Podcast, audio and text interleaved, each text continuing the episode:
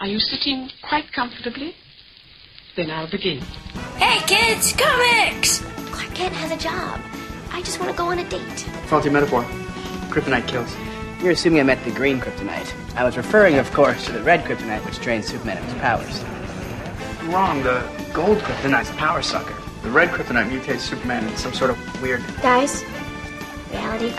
Besides, I can just tell something's wrong. My spider sense is tingling. Your spider sense. Oh, stay behind and putt around in the Batcave with crusty old Alfred here. Ah, no, I know Alfred, so no, you forget Alfred had a job. But gee, Mr. White, if Clark and Lois got all the good stories, I'll never be a good reporter. Jimmy Olsen jokes are pretty much gonna be lost on. Sorry. Avengers Assemble, let's get it going. Hey kids, comics! Hello, everybody. Hello, everyone. We could just use the same bit at the beginning of every show. No we one don't would ever have to know. record it anymore. Just use the same little soundbite. It's the same old jokes. we should get some new script writers, shall we? We should. We should get script writers. We should, yeah. That would be awesome. Um, I've got nothing this week. I've not got anything. I've done absolutely nothing of any e- excitement apart from upload lots of old episodes to the site, but they're still not all up though. I know I said that they would be last time, but you know, stuff happens. I've already written a show for five weeks down the line. Well done. I know. I'm, We, we've got to get there. I'm ahead of the game this time. Yes, yes, yes. Anyway, so we'll just go straight into emails, of which we have a plethora. So many, we may not actually get through them all tonight. So thank you very much, everyone who emails in. Our first email, Civil War and the Violence It Brings, is from J. David Wheater. Hello, David. Hello, David. Hello, Leylands. J. David Wheater here. I don't know why I fe- felt the need to tell you who I am, but I did. And we see little picture. Yes. So we knew that it was David. Kudos to you to covering the tale that created the ultimate rift between myself and Marvel Comics that lasted until 2011. Civil War seemed to have that effect on people, didn't it? It did. Do you know what I want to know? Go on. Alright. Every single person that has emailed into this show, yes. with the exception of Chris Keith, who's kind of on the fence, mm-hmm. but seems to teeter over into not liking it, Yeah. has not liked Civil War. Right. Right? Why then did it sell so many copies? Somebody must have liked it Um. for it to sell that many copies. Well, when they tagged event next to it, But but they've tagged events next to things before and they didn't sell as well as Civil War. uh, Mark Millar. Does he really command that much sales figures? Why? Um, I don't know, but he kind of does. See, I don't I don't get that at all. Yeah. I get the appeal of say Mr. Morrison. I get why he's popular. Okay. even though he's not my particular cup of tea. Yes. But he doesn't sell as much as Mark Millar. Does he not? Maybe, maybe he doesn't kill off everyone in his comic in the most shocking way possible. That's exactly why. It's the MTV generation of comics. So maybe Mark Millar's not wrong to do what he does then. He's selling a ton of comics. Yeah. Let's just write comics where we kill off already established characters. Alan Moore spent a career doing it. See? Yeah. Yeah, But nobody who's emailed in has Has liked liked- it. Yeah. But it was, it was it not the best selling comic series of the decade, Civil War? No idea. It was something. It sold a phenomenal amount, and it kept selling. It's not like loads of people bought issue one and then said, "This is awful. Yeah. I'm not buying this again." It kept selling. Maybe so, it was a, an, an anomaly. Or Marvel made up the sales figures. you think? Just yeah, just it sounded better. Oh, there was okay. only like three sales worldwide, and they kind of wanted to boost it up a little. It seems to me that it's it's one of those things that is was so phenomenally popular and sold incredibly well, yet everybody hated it. Maybe Which- read it to dislike it. But why? Why would you? So let's uh, right. Okay, I've not gone watching Star Trek Into Darkness Yeah. because I didn't like the first one. I don't Okay. like what they've done with it. It's not Star Trek anymore. I'm not taking away from the people that did enjoy it, but it's not what I think of as being Star Trek. Right. So I have not paid money to go and see the second one. Yes. And it was quite an easy decision to make. You just thought, should I go watching it now? No, I actually got to the slowly. I didn't like the first one. We, we came out of the cinema and I was like, it was alright, but I don't see what the big deal was. And every time I've watched it since, Yeah. My opinion of it has gone down even more. Right. The more that you sit there watching it going, that doesn't make any sense. That doesn't make any sense. that doesn't make any sense. Mm-hmm. So when we got to the, that, and I was like, all right, okay, they've rebooted the franchise so they can do anything they want now. And then they did Wrath of Khan. And then they did Wrath of Khan. And I was like, well, what's the point of that? What's the point of retelling an old story mm-hmm. when you've got the entire galaxy to play with? So with that, I think I said to you, didn't I? If they do Khan, I'm not going watching it. Yeah. So I didn't go watching it. Mm-hmm. It was a very easy decision to make. Yes. I'm not interested. So why would you carry on buying Civil War if you're not liking it? Because sometimes people watch or read things that they, for the sake of yelling Just so it. they can bitch. Yeah. That, I think we've all done it. That We have watched strikes me as incredibly negative. I don't watch things to complain. I will occasionally watch something and complain about it, but I don't go out of my way to watch stuff I don't like. Maybe it maintained sales so that people was giving it another chance every month. Ultimately realizing, no, it sucked, but bought it next month to see if it got any better. See, because I've been thinking about this because Yeah. next week's Marvel graphic novel, you know, this series that's coming Yeah, out, is. Mm-hmm. Civil War. So I'm going to have to buy Civil War Yeah. again. Yes. We've only bought it once, really. I know, but it's paining me to have to buy it again. But if I don't buy it, But you've bought all the other ones again. I don't. Ha- yeah, but that's crap. I've bought a couple of them that I've already got because it's part of the series. When it's all done, you'll have the nice interlocked Yeah. side panels, and it will all look groovy. But Groovy. having to buy Civil War again Yeah. would pain me. Specifically Yeah. Civil War. and House of M. You don't like it that much. Yeah, having to buy House of M again. Morrison's X Men, and you really didn't like that. No, you can but listen I to in a don't- previous episode Yeah, yeah, of yeah, Baker's yeah. Comics. Well, well, let's. Okay, if you bring that up. Right. I've not read Morrison's X Men apart from that issue you gave me. I may not dislike first Morrison's X Men. You say that I don't remember reading it. You told me you did. When? When did I read it? I don't know. When Scott lent it me, and you said, "Oh, I've already read it. It was crap." Was that the Frank Quitely ones? Yeah. Yes, I did read those three. Right. Okay. Right, yeah, you're right. I do remember reading Which are the ones you bought again? So- because it's part of the series. But you didn't like it. No, but I've not read it all. Okay. But the point I'm trying to make is I am after going to have to buy Civil War again for Yes. the, to have the entire series. Yeah. And it pains me. But I would not deliberately go out of my way to watch and or read something I was not liking. Is the point I'm trying to make. Right. So I don't understand how so many people I mean, granted this is a very small representation Yeah. of the people that bought Civil War. You know, we don't have, however, but Civil War sold like 100, 120,000 copies. Hmm. We don't have 120,000 people who've emailed into this show, every single one of them saying Civil War was crap. Right. So it's a very small proportion of the readership that have emailed us in. But if you take into consideration that every time the government do one of these surveys or the BBC do one of these surveys or whatever, it's always a proportional representation of the overall whole. So, if we're going up by proportional representation, Yep. the proportion that have emailed us in did not like Civil War. 100% of the people that have emailed in did not like Civil War. So if you extrapolate that across the entire readership, 100% of the people that read Civil War did not like it. Okay. Why did it sell? I don't know. Right, okay. Fair enough. Anyway, we, we interrupted David's email to go on that ridiculous topic. Want to fight about it? Apparently we do, David. Yeah. anyway, kudos for you to covering the tale that created the ultimate rift. I've just said that. Turns out, when it was all over, I still hate that story. I still feel betrayed. Betrayed. Want to fight about it? Apparently, we just did. Yes. David, we just fought about it. While I was enjoying the comic for the first six issues, David continues, the day I continued reading, the day I finished reading issue seven, I sat at my kitchen table staring at the book and fuming in silence. I then threw the comic across the room and told my wife, I am not wasting a bag and board on that piece of expletive deleted. Why? Why such an excessive reaction? Because Captain America just gives up. He gives up. Master tactician, pure soldier, freedom fighter. He's had all of these titles, and yet he didn't realise there would be civilian opposition. In fact, completely ignoring that Cap was completely screwed up, there was no climax. The best part of Civil War issue 7? Tigra's side boob on the cover. you know, I didn't notice. Did you not? No. I have seen some bad Captain America stories and concepts from an armoured cap to Heroes Reborn, but this one issue ranks with the worst character atrocities ever. So I festered for days, and I decided that if Marvel can allow such a bad handling of one of the A-list characters, I was done with them. In the words of St. Thomas of Magnum, I know what you're thinking, and you're right. That was pretty extreme. But to bring this rant to a point, years later, listening to your coverage, I came to a peaceful place with my four year Marvel boycott, because the book was that bad.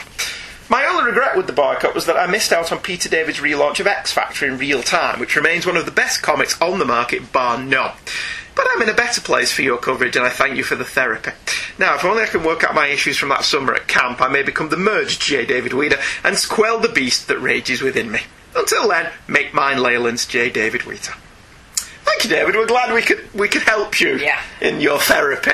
I like the idea of him lying on the settee, Yeah.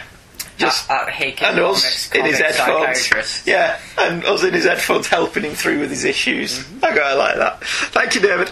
Our next email. Some say that Civil War was written just to annoy him, and that if he could get his hands on Mark Millar, he would make it so he spoke with a very high voice.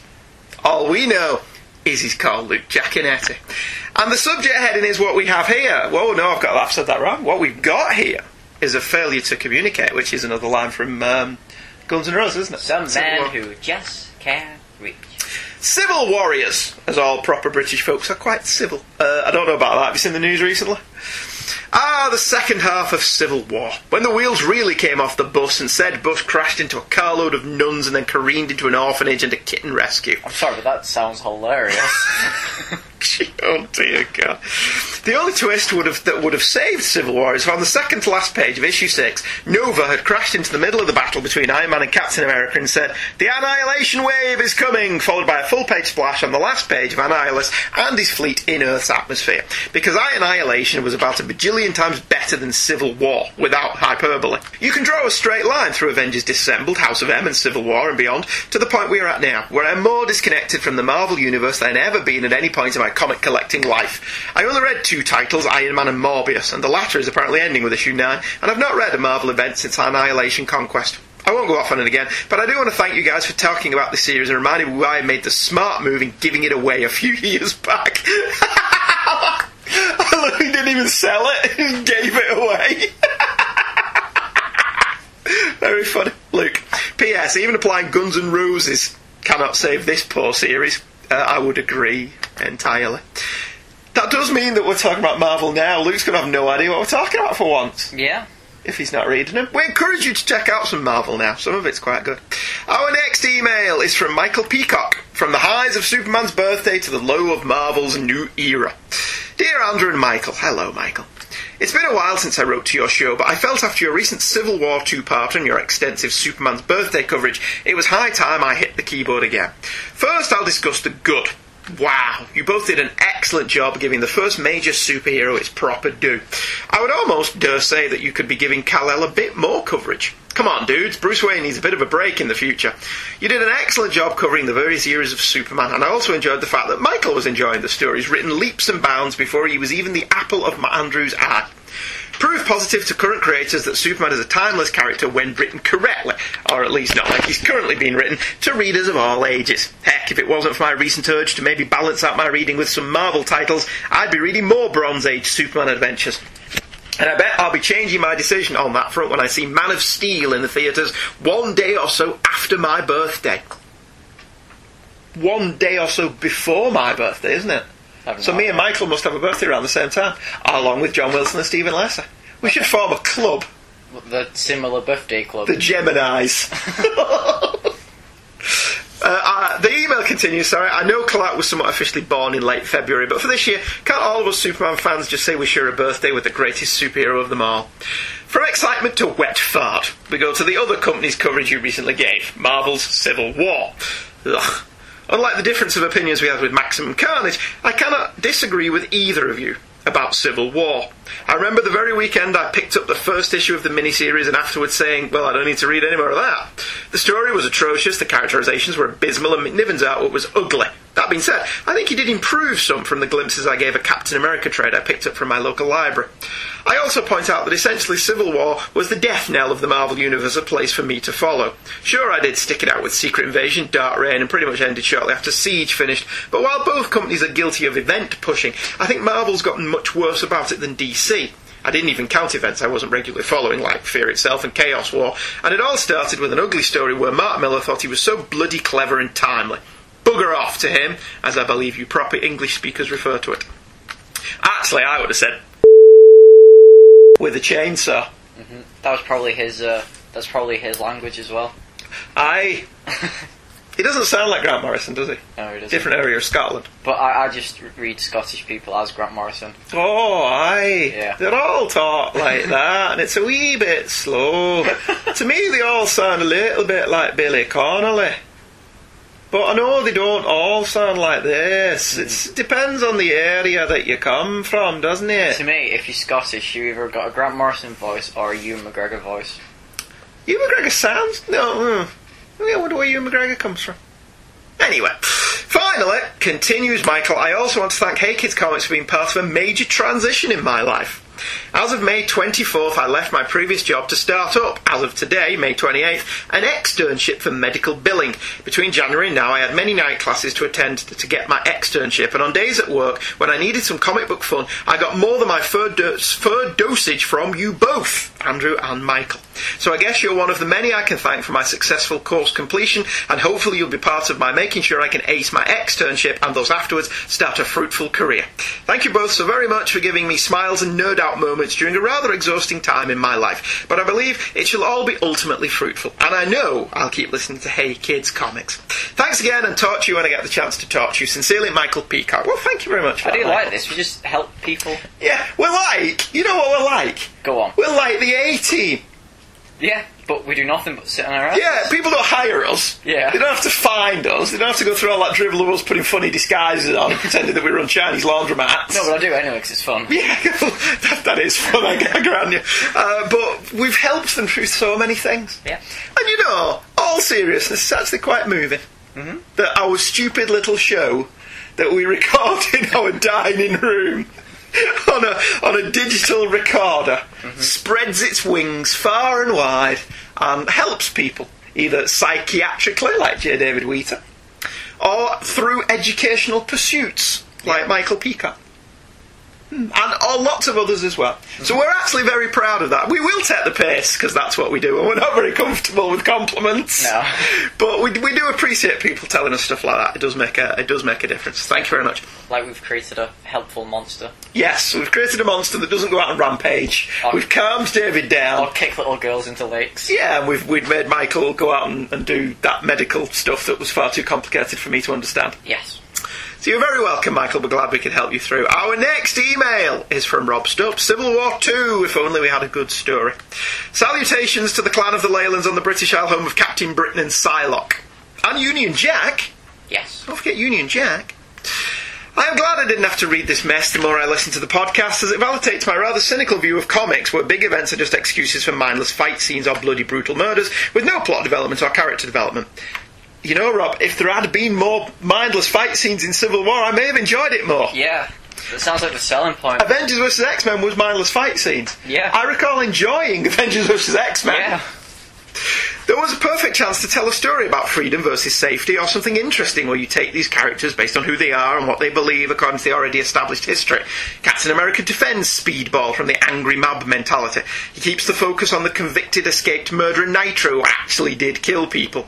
The spark becomes the trial and swift conviction of Speedball leading to the new law being contemplated then passed. The rifts start to form as people pick sides based on what is legal and what is just, centred around the now convicted Speedball and what we do with people with powers. That actually sounds like quite a good idea. Mm-hmm. Certainly sounds better than the one we got, doesn't it?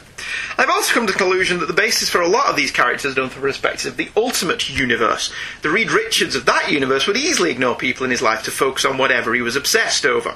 That Reed Richards would create a prison to put people in. The Peter Parker of that universe could easily not have a plan to escape and it'd just be dumb luck. Tony Stark would totally justify whatever he was involved with.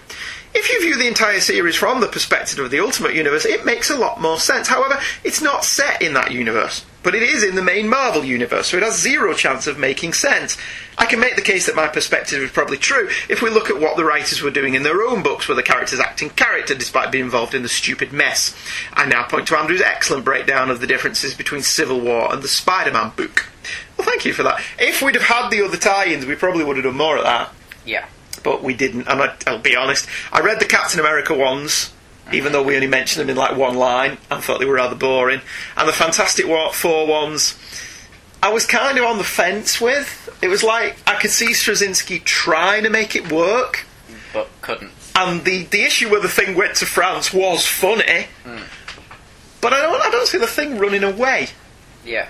But, you know, whatever. How dare you insult all those costume players who completely look like the character they represent, Andrew? I understand what you're trying to say in that they don't look like the characters, but like people who are trying to look like the characters. I'm just wondering when the Punisher decided thieves deserve to be executed, especially considering he doesn't have a problem stealing things himself. Oh, sorry, I'm trying to think again, which is clearly discouraging reading this or even listening to it. Hold on, I'm calling in my substitute from Cube World Bizarro. Goodbye. Me, I'm here to tell you how much this story is hated. It required reading. Me hate this story. Best story works with all Bizarro code. Hello. Michael, have you checked to see if your dad's been replaced by a Skrull? Uh, not recently. I went to deal with this idea of Captain America being so out of touch because of being thawed out from the ice of fighting in World War II. Let's start with the fact that he's a product of a super soldier formula that the most brilliant men in the Marvel Universe haven't been able to duplicate. Captain America fought people in the 30s and 40s using advanced technology such as death rays, robotic creations, genetically engineered beings, and so forth. One of his colleagues, the original Human Torch, was an artificial life form created in the 30s. One of his other colleagues, Namor, was a hybrid of human and Atlantean with access to Atlantean technology that is shown being used. Let's just ignore all that and deal with the fact of the unfrozen Captain America in the modern era. Captain America, who works with S.H.I.E.L.D. With the cutting edge technology that he has access to and has used before, can also be ignored if you want. Captain America has been to other planets and, in fact, been to other galaxies fighting the advanced technology of both the Skrull and the Kree. Captain America has fought the Kang the Conqueror, both at this point in history, multiple times, and in other periods of history. Captain America has routinely flown the Quinjet, used the advanced training technology in Avengers Labs, Avengers Mansion, isn't it? And use the advanced communications designed by his associates. So people who use the do you know about Facebook or iPhones should be slapped down with, let me ask you, have you ever been to places like Wakanda or how about the moon or the Kree homeworld? Oh, you haven't? Well, surely you've been to places like Asgard or the past or the future? No? No? Oh, oh. Well, surely you've flown highly advanced planes like, say, a Quinjet or the flying car used by S.H.I.E.L.D. Oh, you haven't? So how many times have you saved a city or a country or the entire planet? Oh, your answer is, is zero. Hmm. You see this ultra thin credit card size thing with my picture on it? It's a highly advanced communication device that allows me to contact people on the moon. It also monitors my vital signs, lets me track other people who have these cards, and lets me access some of the most top secret information sources on this planet. I am friends with some of the most brilliant men and women on or off planet Earth, so your condescending crap asking me about Facebook and iPhones is not appreciated, especially since you haven't been outside of New York City. That was quite good, that. Mm-hmm. I like that. Well, you should take that scene in that front lines comic and put that dialogue in instead. It worked. That would be fun. That's the scene I want to see, says R- Rob. But Steve Rogers is a lot nicer than me. Yeah, it still would have been funny though. I'm glad Civil War is over and done with because basically due to it they had to erase Tony Stark's mind so he could make up for his actions during it. It makes me want to rant, which is bad for my blood pressure. As once again we get crappy storytelling, trying to behind a snappy slogan and shiny fight scenes that are pointless and mean nothing. I want to reiterate that this was a good that if this was a good, well-written story, I would feel differently, even if they got the characters wrong in the telling of the story, because at least it would be a good story. This is not. So basically, you have characters acting completely out of character to their established story arcs, create a meandering mess that falls apart if you spend any time thinking about it. Well, I'm off as I've run out of my delicious diet Dr Pepper. So until next time, this is your American pal Jimmy Olsen. I'm not the real Jimmy Olsen, but Robert L. Stubbs saying goodbye. Thanks, Rob. I like that Captain America dialog mm-hmm. That made a lot more sense than the real thing. Final email for the night is from Christopher Keith called Civil War Part 1 or Speedball. Really? Yeah, that is a funny name. Hmm. Greetings, mighty Leylands. I apologise for the delay in writing, but sometimes I do have to pretend to be crazy busy at work until it ceases to be pretend. Oh well. Writing in about Civil War was a fun one. I enjoyed it the first time, but really haven't enjoyed it as much on subsequent reads. The episode was certainly entertaining when you look at it from a different perspective.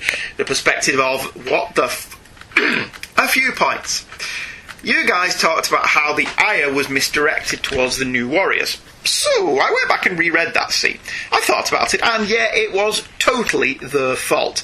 They bust into the house with no plan, with really only four people trying to subdue four people, and gosh golly, one escapes. So they give chase to a school against a bad guy named Nitro, right near the playground, with a guy named Nitro.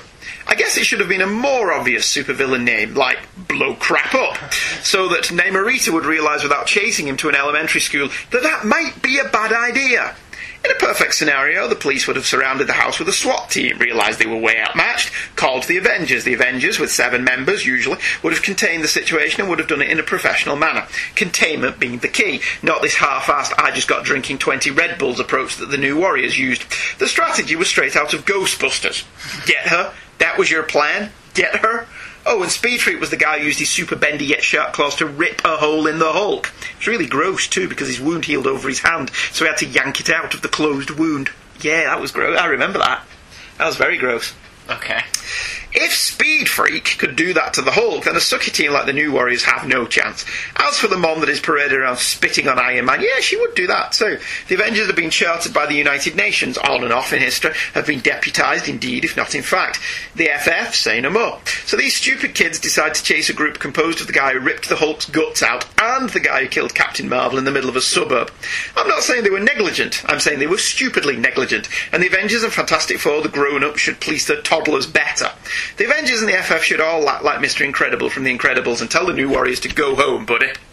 See, now, I don't disagree with any of that. However, my point is that ultimately, yes, the New Warriors caused Nitro to blow up, Yeah. but Nitro blew up. But it, it all goes back to them. On page one, it goes back to them. They did handle it wrongly, but surely the focus of the bill being brought in would not be on their inaction, but on the supervillain who blew up, right? Right. The supervillain who blew up would not be bothered by the Superhero Registration Act. He would not register. Yes. So, surely, at some point, somebody in rebuttal, in rebuttaling, Yes. somebody in defence of not having the Superhero Registration Act mm-hmm. would have mentioned that it wasn't the New Warriors who actually caused the explosion.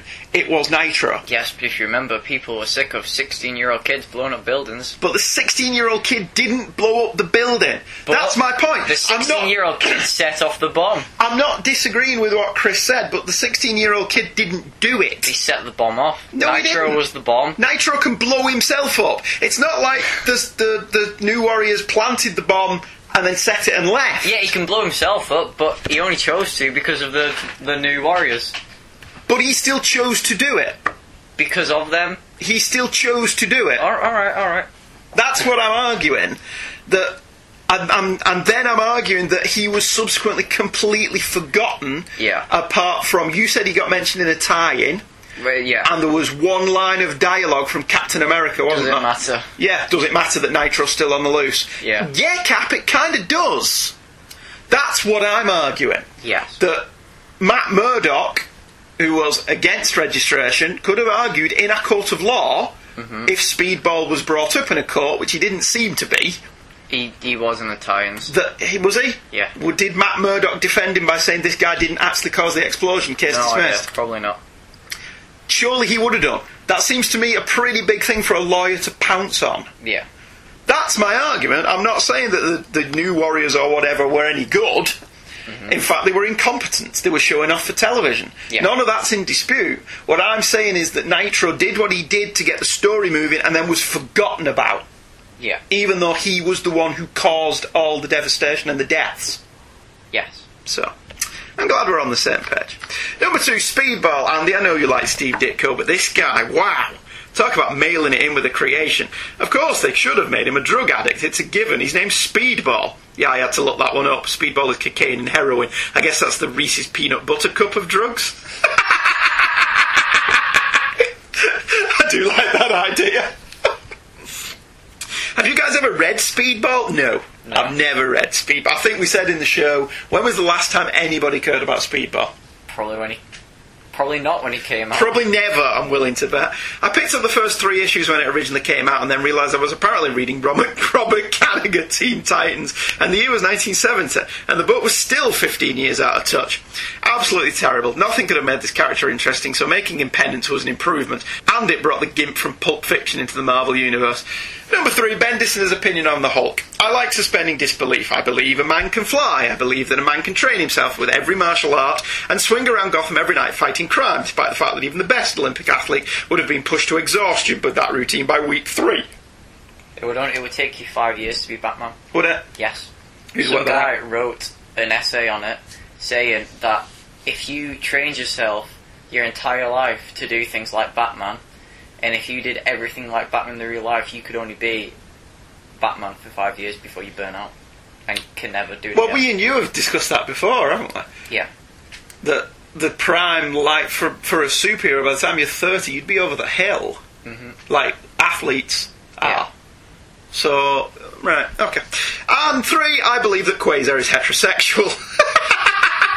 I didn't know that was ever in any doubt, to be honest with you. But, you know, whatever. Would it matter if he wasn't?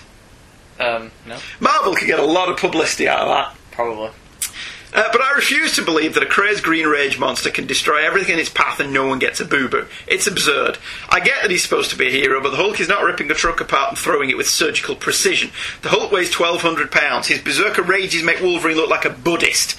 Just one time we should see someone with more than a bruise. No, he doesn't need to eat people, like in the Ultimates, but we should see someone with a pinned up shirt sleeve because a car flew by their outstretched hand at oh the speed of sound and ripped the air off. Yeah, Millar is over the top with the realism, but there needs to be a happy balance. See, I'm happy with the Hulk not killing. Yeah. Yeah, I'm happy with that because ultimately that makes him a murderer. And the minute you make him a murderer, he's not a good guy anymore, and everyone else would bring Was him he ever down. a good guy? Yes, the Hulk's a good guy at heart. You At go back and read the uh, original comics, he just wants to be left alone. Just leave him Mistakes still alone. happen. They do, but those mistakes are normally provoked. Oh, like Nitro. Exactly. no, I'm not saying the Hulk should not be held accountable for his actions. Yeah. The difference between him and Nitro. What I'm saying is, with the Hulk, you shouldn't put him in a situation where he's he's like that. I know it's suspension of disbelief on a gargantuan scale, but you're talking about a five foot ten inch scientist who changes into a twelve hundred pound raging green monster. I think I can suspend disbelief that he's not killed anyone if I can accept that that metamorphosis takes place. Okay. So I prefer a Hulk that has not killed. I'm not saying it's realistic that he hasn't, but I'm not saying it's realistic that a scientist can change into a, a seven foot tall green monster either. So I'm I'm okay accepting that. Your mileage may vary. Okay, the email just keeps on going, and I do apologise. I'll probably write more as I enjoy this book again. I've got some good anti Millar bile just brewing, but I'll save it for part two. Thanks again for continued greatness, Chris Keith. P.S. I'm on to David Tennant as the Doctor, and I'm thoroughly enjoying it, although I did really like Eccleston. I'm diligently listening to Who True Freaks, and I'm trying to track down the episodes that the group has covered, which makes it more fun. Yes, we're, we're picking some good ones. On Who True Freaks, yes, we are. Uh, that's it for the emails this week. Thank you to everybody who emailed in Chris, Michael, Rob, Luke, and David. It's always nice to hear from everybody, especially if we have give you therapy in some way. Yeah, yeah. We always like hearing that, don't we? Uh, we're going to take a break and we'll be right back.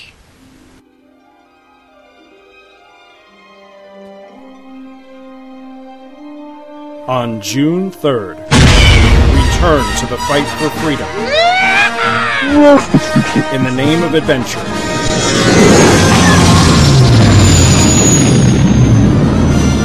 All together now. It's not over yet.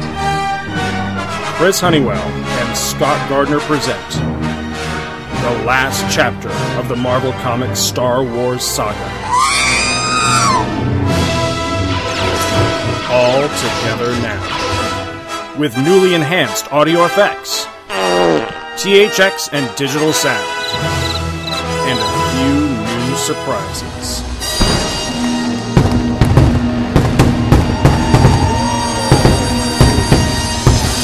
Live the magic, experience the power, and feel the force one last time. On June 3rd, the last chapter in the Marvel Comics Star Wars saga. All together now. Only at twotruefreaks.com. Righty-ho. Are we back? Yes, we're back. Uh, the second of our Marvel Now shows centres around two members of the Avengers, one of whom has had a solo strip and then book since pretty much the beginning of the Marvel age of comics, and another who struggled in both his identity within the strips and securing his place as an A-lister to the comics community. The first book we're covering tonight was a bit of an unknown quantity when I started buying it as part of Marvel Now. Captain America. Captain America is Steve Rogers, a frail and slight lad, injected with a super serum during World War II and then duly dispatched in patriotic, axis smashing adventures. He was thawed out of suspended animation in the 60s and he's continued fighting the good fight ever since. Cap has always been an unusual character in the Marvel pantheon, feeling much more of a DC character than a Marvel one, even when he was returned to life in the 60s and Stan Lee infused the Star Spangled Avenger with a healthy dose of Marvel angst. Throughout the 70s, Capstrip vacillated between stories that questioned America and its place in the world and standard superheroics, some of which were quite well done. The Stern Byrne era, the Englehart issues, DeMatteis Zach, and Mark Gruenwald's early stuff, and some of it not so well done. Gruenwald's Reagan is a lizard being storyline from later in his run, and the wishy-washy handling of the character in the early 2000s. Writer Ed Brubaker took the events of September 11th, 2001 and reinvented Cap as a super spy, fighting domestic and international terrorism. But Civil War, in which Cap was shot and killed, seemed to take the wind a little from Brubaker's sails. When Cap was replaced by long-time, long-thought dead partner Bucky Barnes, the creatives steeled themselves for a backlash, but Bucky as Cap was inexplicably popular. This tough, take no nonsense Cap was perhaps just what the readers wanted at this time, and Brubaker was asked to keep Bucky as Cap even after Steve Rogers returned. This, I think, killed Brubaker's run stone dead. I felt Brubaker was never able to get back into the kind of cap fight terrorism stories he'd been telling, and the strip started to feel a little padded. When Brubaker announced he was leaving the book in 2012, it was no surprise that Cap would be the recipient of a spanking new number one, despite only just having had one prior to the Chris Evans movie being released, and a new creative team. And this is where the unknown quantity came in. The new team was a little bit old and a little bit new. Old in that John Romita Jr. and Klaus Janson were drafted in as the art team, and new in writer Rick Remender. Romita Jr. has long been a favourite of mine, but his evolution as an artist has taken him, in recent years, in directions that were not to my taste. This is no reflection on Romita Jr. himself, who I still think is, pound for pound, one of the best single superhero slugfest artists in the business, but rather perhaps where his artistic muse has taken him is not one that I'd like to follow. Likewise, Janson, Michael and I have mentioned before, has been someone we consider very hit or miss. Both, however, had done excellent work together before on The Amazing Spider Man in the 1980s and again on Thor in the 90s, so I was hopeful we would get more of that era of John Jr. and Janson than the looser, more scratchy version of more recent vintage. Remender was a different kettle of haddock altogether. All I had read of Remender's work was issue one of Uncanny Avengers, the first Marvel Now book I read, and one that did not create a good first impression. If Axel Alonso's mission statement for Marvel Now was a relaunch where the reader required no prior knowledge of the book and characters, Uncanny Avengers was a spectacular failure. A book that only made sense if you read the previous Marvel money grabbing crossover Avengers vs. X Men. It almost made me swear off Marvel Now completely. Remender was also giving interviews saying his cap would be a 180 degree turn from what Brubaker was doing. Now, this, in one way, made sense. You don't, after all, follow a tap dancing act with another tap dancing act. But when Remender started invoking the name Jack Kirby in relation to his cap run and the wacky, more out there Kirby of Mad Bomb and such, it gave me pause. It's not that I don't like that stuff. Having never read it, I have no opinion either way. But given other people's handling of DC's Kirby concepts, such as Kamandi and OMAC, it does seem like the only man who can handle Kirby is Kirby, and Kirby is sadly no longer with us. Nevertheless, I've always had a soft spot for Cap, and have always been willing to check out his stories. If the American way can be debated as to what it actually means, Cap to me represents the American dream, and the American dream is pretty solid in what it stands for. Also, I have thoroughly enjoyed the recent movie Captain America The First Avenger, where Chris Evans' performance as Cap was so endearing, so sincere, so earnest, it rapidly became my favourite of the Marvel solo movies, a position it still holds due to the aforementioned exceptional leading performance, a solid supporting cast, its World War II setting, and the crucial but oft overlooked element that the war was fought by numerous nationalities. So I was in the mood for more Captain America adventures. Captain America issue 1 came out on the 21st of November 2012. The cover, by John Jr. and Klaus Janson, is odd. Yeah. On the face of it, it's a standard number one cover of Cap posing heroically with a futuristic background on top of what looks like broken robots. It's fine for what it is, but there are some issues. Cap's hands are very blocky, particularly the right hand that isn't hidden by his shield, and the position of the body looks a little strange. but This just could be the angle. The costume also has had a slight redesign. The buccaneer boots have now been consigned to history as being silly and have been replaced by lace up, thick soled army boots. The chainmail has been emphasised, and Cap has adopted a bulky Batman esque utility belt in contrast to the standard belt he used to wear. To be fair, a lot of these alterations have been made gradually to the character over the years since the Ultimates came along, and it's a moderately decent redesign that looks completely different while being exactly the same. The big issue with the cover is that the colouring by Dean White makes it look like Cap is wearing a full face mask, which isn't really a look Captain America should be sporting. Thankfully, this isn't the case in the story proper, where he's back in his standard issue cowl. Castaway in Dimension Z or Z, probably. Part 1 was written by Rick Remender with art by John Romita Jr. and Klaus Janson. Colours were by Dean White and letters by Joe Carmagna. Caramagna. Caramagna. Is that it? I've no idea. Alright. It was edited by Tom Brevoort. The story was thus. In Lower Manhattan in 1926, young Steve Rogers witnesses his mother, Sarah, stand up to her abusive alcoholic husband, Joseph, and tell him that he needs to get a job. Steve asks why his mum doesn't stay down when Joseph hits her. She replies that it doesn't matter how hard you get hit. It's about how hard you can get hit. Thanks, Rocky. Prophetic words! As Captain America clings to a plummeting B 52 high above New York, he bursts through the cockpit window and wrests control of the doomed aircraft from the Green Skull, an eco warrior terrorist about to save the world by killing off the human population with his Omega fertilizer. Yes, Omega Fertilizer did make me smile. Cap pulls the plane out of its dead drop and aims it away from the populated areas. He purloins a parachute and heads for the exit, grabbing, against his better judgment, the green skull as he goes. The two men leap from the plane and Cap deposits the eco-terrorist with a nearby cop and tells him to call the Avengers and inform them of the biological weapon on the plane that just crashed in the Hudson River. Cap takes off for his date with Sharon Carter on this, his 90th birthday. They discuss her marriage proposal as they head towards a S.H.I.E.L.D. job. A subway car running on an abandoned track they know nothing of, nor who is running it. Steve boards the train without Sharon, but then the train disappears in a flash of light. Steve awakens and is welcomed to Dimension Z. Strapped to an operating table, Steve recognizes the voice of Arnim Zola. Large syringes plunge into Steve's body, removing the blood from his body and carrying it into the body of a small baby in a large test tube. The word body has never been used quite so much into one sentence. As the next syringe penetrates his chest, Steve fights the drugs and the dizziness and smashes the syringe, pulling himself out of the straps.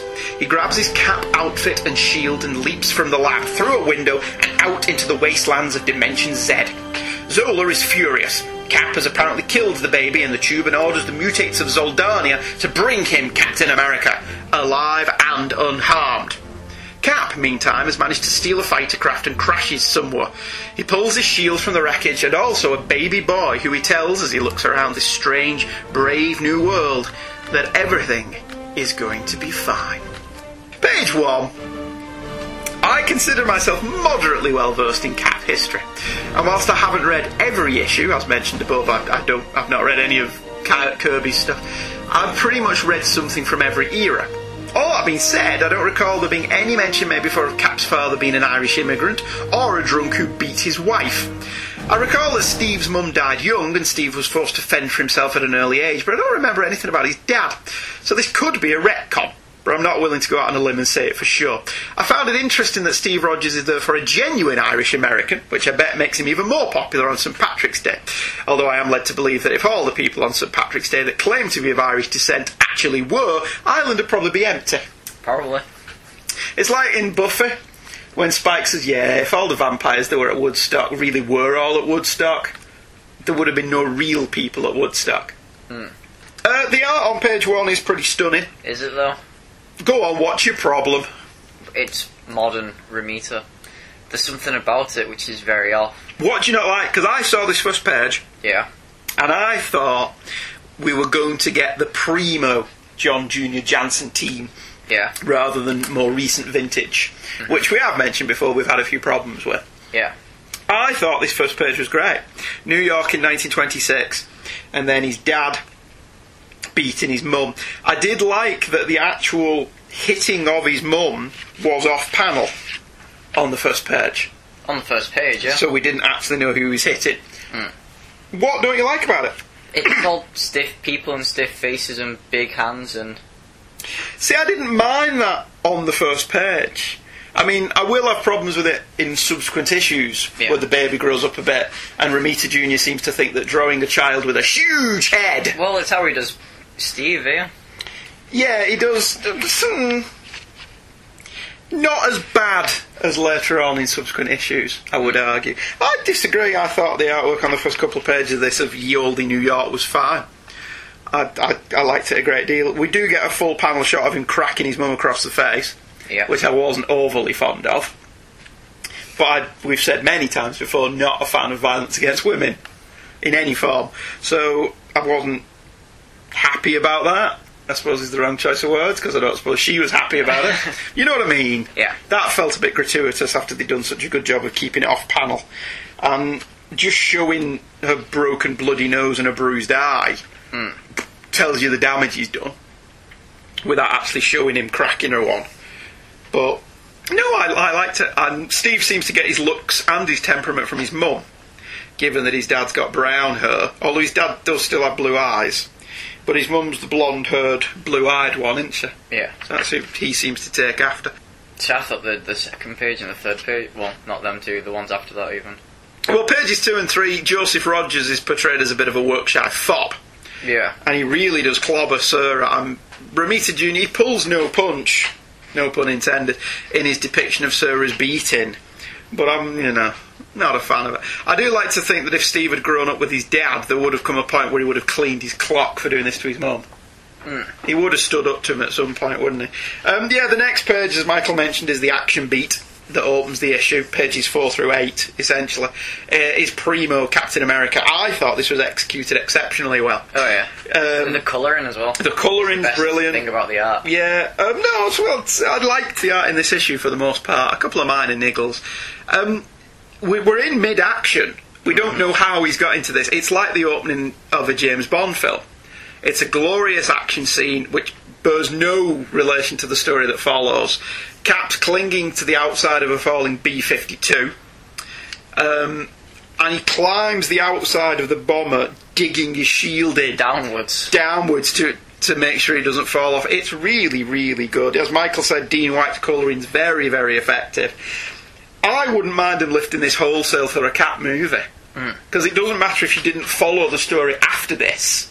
If you you could just lift this entire sequence for the opening of Captain America two or three, and it would work perfectly. It's absolutely fantastic.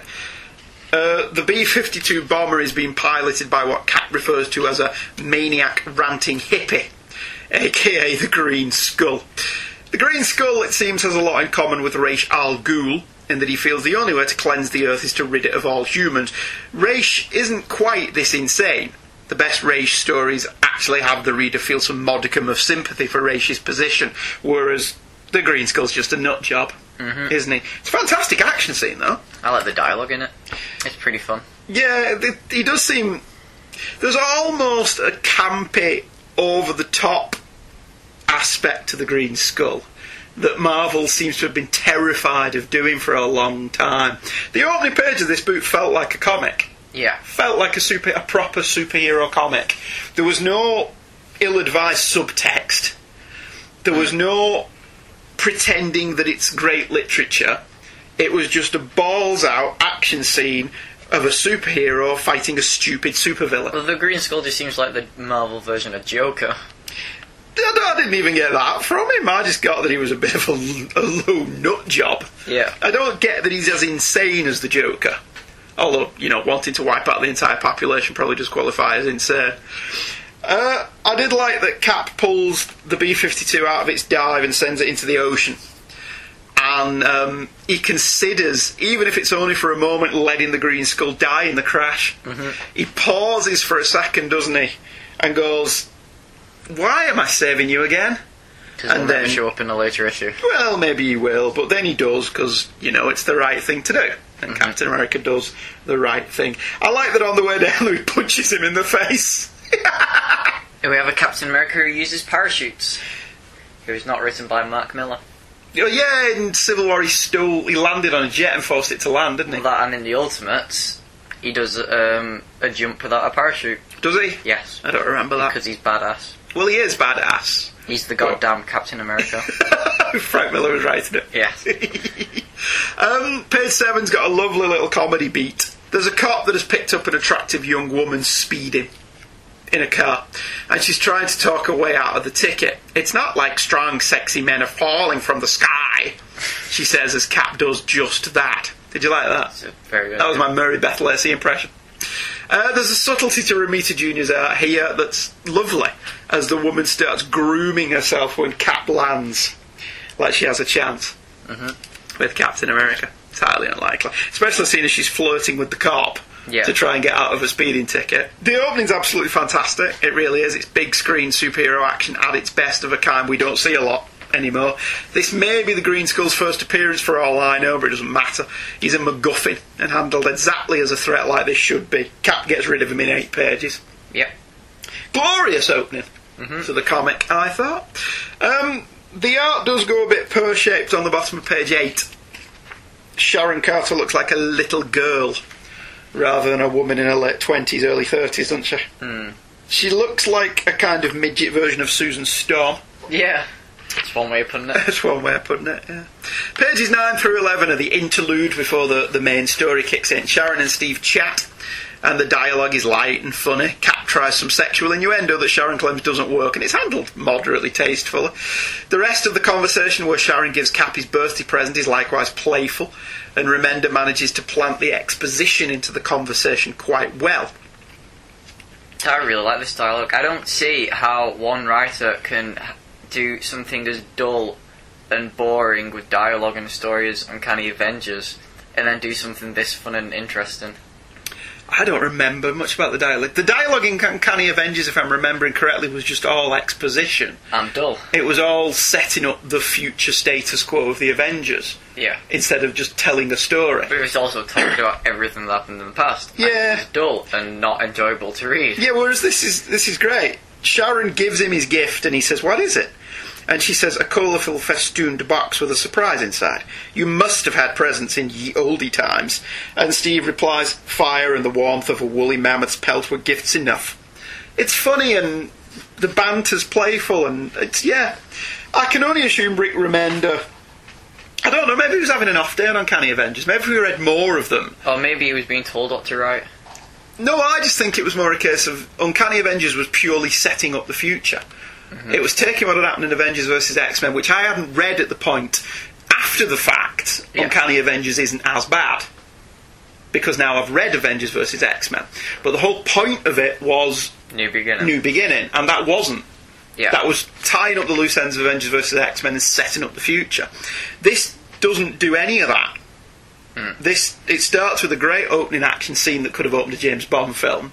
You then get this playful little scene between Steve and Sharon. Although I, when did she propose to him? No idea. Is that in a Brubaker issue we missed, or Well, you did give up on it, so I thought the Brubaker stuff lost its way. Yeah. I really did.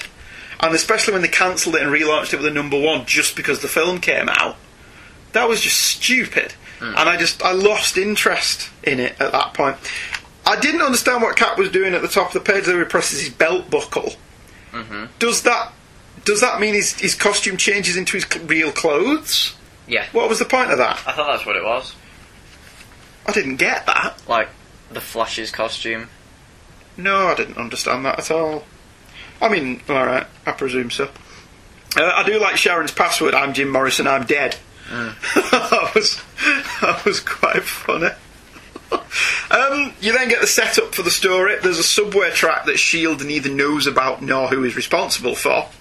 Uh, it's well done, but Arnim Zola's way of getting Cap on the train seems to rely purely on good luck. Yeah. Did you not think? I, I really liked it though. I liked it, but It's like the first two issues of the Guardian story in Seven Soldiers. It's train pirates on an abandoned line. Well, this is just that's not. This is just he's Oh, no, no, plotted but to steal Steve. It was a cool little trap. yeah, it was a good little trap. My problem with it was the, the cop says to to Sharon and Steve, "There's only room for one more on the subway." Mm-hmm. And Steve says, "I'll go, Sharon. You stay here and sort out whatever you've got to sort out. I'll investigate what's on the train." Had Sharon forced the issues and gone with him, mm-hmm. I presume that wouldn't have bollocksed up Zola's plans too much. He would have just rolled with it, and he could have used Sharon as like a hostage or bait or whatever Yeah. to get Cap to do whatever he wanted to. What would he have done if Sharon had said, "No, you're all right, Steve. It's your birthday. I'll handle this." What would he have done then? Um, mind wiped her and sent her back. Would he? Yeah. Because it seems to me that that one little thing that he has no control over. Yeah. It's the one aspect of his well executed, costly, and presumably time consuming plan that he's got no control over. If Sharon had said, No, you're alright, you enjoy your birthday, man, I'll only be a minute, and she'd have got on the train, his entire plan goes up in smoke. Yeah. I th- I thought that that's my only problem with tightly plotted supervillain plans. There's always one aspect of it that relies purely on luck. But it worked. It did, but it may not have done. That's not a tightly executed plan, did. is it? Yeah, alright, fair enough. I'll go with you. Um, in contrast to earlier on, Sharon looks quite good on page 11. Hmm. Doesn't she? Panel, panel 5, that, isn't it? She actually looks quite nice, though. And she looks like an, el- an older woman Yeah. now. Not, you know, a prepubescent teenager. Well, it, it couldn't have been a, a child because he didn't draw with a big head. oh, very good. I, I didn't read the AR stuff for this one, did I? Did you not? I couldn't be bothered, no. I've Since been, it's not all that interesting. no, I've been very disappointed with the AR stuff. Yeah. I was expecting it to be well something like this, like the next page. There's a double page spread almost of Dimension Z or Dimension Z, whichever you prefer, and there's an AR thing in the bottom, and I presumed it would be something like Dimension Z was inspired by Captain America 184, where Jack Kirby did this, this, this, and this, and it's not. It's just Matt Fraction going on about when I was writing this issue. Rick Rick Remender, not Matt Fraction. Yeah, I was watching the Fantastic Four once the other day, wasn't I? Yeah. So I was confused. And it's just, no, just give me a text box. It would say, Rick Remender here, uh. You're reading Cap 1, it's got great artwork, and I want to thank Tom Brew. And it's just boring backslapping, isn't it? Just them sat in the living room on Skype. Yeah, and sometimes it's the, the, the Fantastic Four one again I was watching yesterday. It's Matt Bagley's on the bloody phone. Yeah. He's, he literally phones it in. yeah. And it's, no, go back to putting text notes in, please. It's this, It's a nice piece AR. of. It's it's a nice piece of Romita Junior art, but the AR app AR, is the AR app in the trades as well, Who knows? I don't know. or did he actually. take it out for the trade paperbacks? Is it only in the comics? I don't know, actually. I don't. I'll have to flick through a trade paperback next time I uh, I remember. I don't know though. Um, page fourteen. There's a young girl hanging around in Zola's lab that we learn later is Jet, who is apparently Zola's daughter. I didn't know Zola had a daughter. Me neither. But he doesn't seem to have any genitalia, so I don't know how to pull that one off. A Robotalia. Uh, although he is growing babies in test tubes, isn't he? So Yeah. that was just rather facetious of us. Um, Armin Zola, or Nim. I always say Armin. Okay. I always read it wrong, and I've done my entire life. Arnim Zola first appeared in Captain America 208 from 1977, and uh, is one of the great visual villains in comics. He's bipedal, but has an eye stalk on top of his head, and his face is on a screen in his chest. I never got. Is it just on a screen, or is he in like a bottle? I thought it was a screen. Right, okay, fair enough. Um, in the movie, he was a normal guy played by Toby Jones, who was apparently back in the sequel. Alright. And Toby Jones from Doctor Who. He was the guy who played the alternate version of the Doctor. You Remember that one? No. Uh, he was in the TARDIS with him, No. which means that that's another alternate version of the Doctor that we've had in this, this run of episodes. Yeah. since Matt Smith took over. Uh, page 16 through 19 is yet another good action beat. I suppose we can ignore that Cap seems to get free of Zola's operating table despite being tied down relatively easily, especially when he's got that huge shringe in his chest. Yeah. But you know, like Michael's pointed out, he's the goddamn Captain America, isn't Yes. He does not need logic. he? Does not, need logic. here. It's still a good action scene. Yeah. I like how he does bust out of it and fights his way through and throws his shield at people. Doesn't God damn you. Zola. Yeah, it's great. God damn you for making me do this. No, at no point does he have bad dialogue No. like that. At no point is his dialogue trite and cliched. Um, with that out of the way, Cap's escape from the lab is high octane action. He destroys the lab, grabs his uniform, and leaps out of a window without actually knowing what's outside. Which I thought was pretty damn ballsy of him. He could have just fell 400 feet to his death there, Mm-hmm. Or he couldn't he? could have landed on a jet. Or he could have landed on a jet, Mm-hmm. which is totally what Captain America would do. Um because he doesn't know what's outside, but he knows it's got to be better than what's inside. Yes. So fair play to him. He Unless takes he a chance. out and it's like the, Well, the gladiator world from Planet Hulk. That would be cool. Yeah. Uh, There is the thing: his shield absorbs impact, doesn't it? Yeah. So he can fall from a certain But height. he doesn't land on his shield. I got there that he did. Oh, he did then, but I the get my feeling panel, that his, his first impact he lands on his shield, Hmm. but then he spins off off the building in another direction and lands kind of on his neck and shoulders. But the shield does take impact, but he's still crushing the baby that's in his shield. Yes, well, it's only later on we know that, don't we? Yeah, but So, in hindsight, yeah, he could have just killed the baby. he could have just killed the baby. Well, the baby's presumably safe in the shield. But he's falling into the shield as he lands. That's a good point. Yeah. So, mm, yeah, Hmm. dead baby. Yeah. which we don't approve of in a Captain America comic, has to be said. Uh, in between pages 19 and 20, Cap steals a fighter jet. I love that we didn't actually see him do this. Again, He's we don't, we don't need to. You know, economy of storytelling, he managed it because he's the goddamn Captain America. Mm-hmm. I thought that was brilliant. He just stole a fighter jet. And there you go again. Here's a Captain America who's just woke up in a dimension where he doesn't know anything. He's a stranger in a strange land. He's managed to figure out the technology enough to fly a fighter jet. Yes. But you know, he doesn't know what MySpace is or They know how to use a phone. know how to use an iPhone. Yeah. Bollocks. Is my retort. Um, page 21, Cap Crash Landing is wonderful. Wonderfully effective crash land. It takes four panels, which I probably normally moan about, wouldn't I? Yeah. In terms of decompression. But it's it, it's really well done, Cap crashing the plane, because it brings it full circle from the first couple of pages. Mm. Where you had to crash a plane at the beginning of the issue, and here he has to crash a plane at the end of the issue. Yeah. Only this time he does actually bring it in for a landing. And, you know, any landing that you can walk away from. Uh, page 22, the ending is equally good, where Cap pulls the baby out of the wreckage to tell him everything will be fine. Before actually looking round at where he is, this was especially effective, as I thought, because up to this point, Cap didn't know he'd left New York. Mhm. He's probably thinking he's in New York somewhere, or at least he's on planet Earth somewhere. Yeah. And then he looks around and goes, Oh boy. Wrong turn at Albuquerque. Um, I thought this was a great opening chapter, albeit not quite as satisfying a read in single issue form as the Mark Waid scripted issues from last week. But it's it's very much the opening of a movie with the pre-credit sequence and then the setup. Still, three great action sequences in one issue is more, is more than most writers manage in an entire arc nowadays. So hats off to Remender there. Also kudos on being completely different tonally to Brubaker's run, which is quite brave given how lauded that run was. The art's pretty good and delays my fears as to which Romita Jr. and Janson we were going to get, but sadly they would get more sketchy as the series continued. Still, this was a good beginning to an arc that has been weirdly addictive. I presume you've not read any more of this. No. Do you know what it is? Go on. It's one of those. Every month, I can't decide if I'm enjoying it. But you do anyway. And yet every month I keep going back to it, and every month, oh, there's a new Captain America out. Oh, there's a new Captain America out. So there must be something about it Yeah. that I'm getting out of it. What I like about it is it's same with all the other Marvel Now titles. It's new and completely different to what came before it. Mm. See, I gave up on Captain America long before you because it was just dull and You didn't like Winter Soldier as as Cap. It wasn't even that. It was just it was a very dull and decompre- uh, decompressed. So looking back on it, the Sharon Carter story seemed like it took place over years. Yeah, yeah, that's a fair point. But here, it's all neat and Jack Kirby and exciting and bright and So, different. so you liked this then? I did. Good.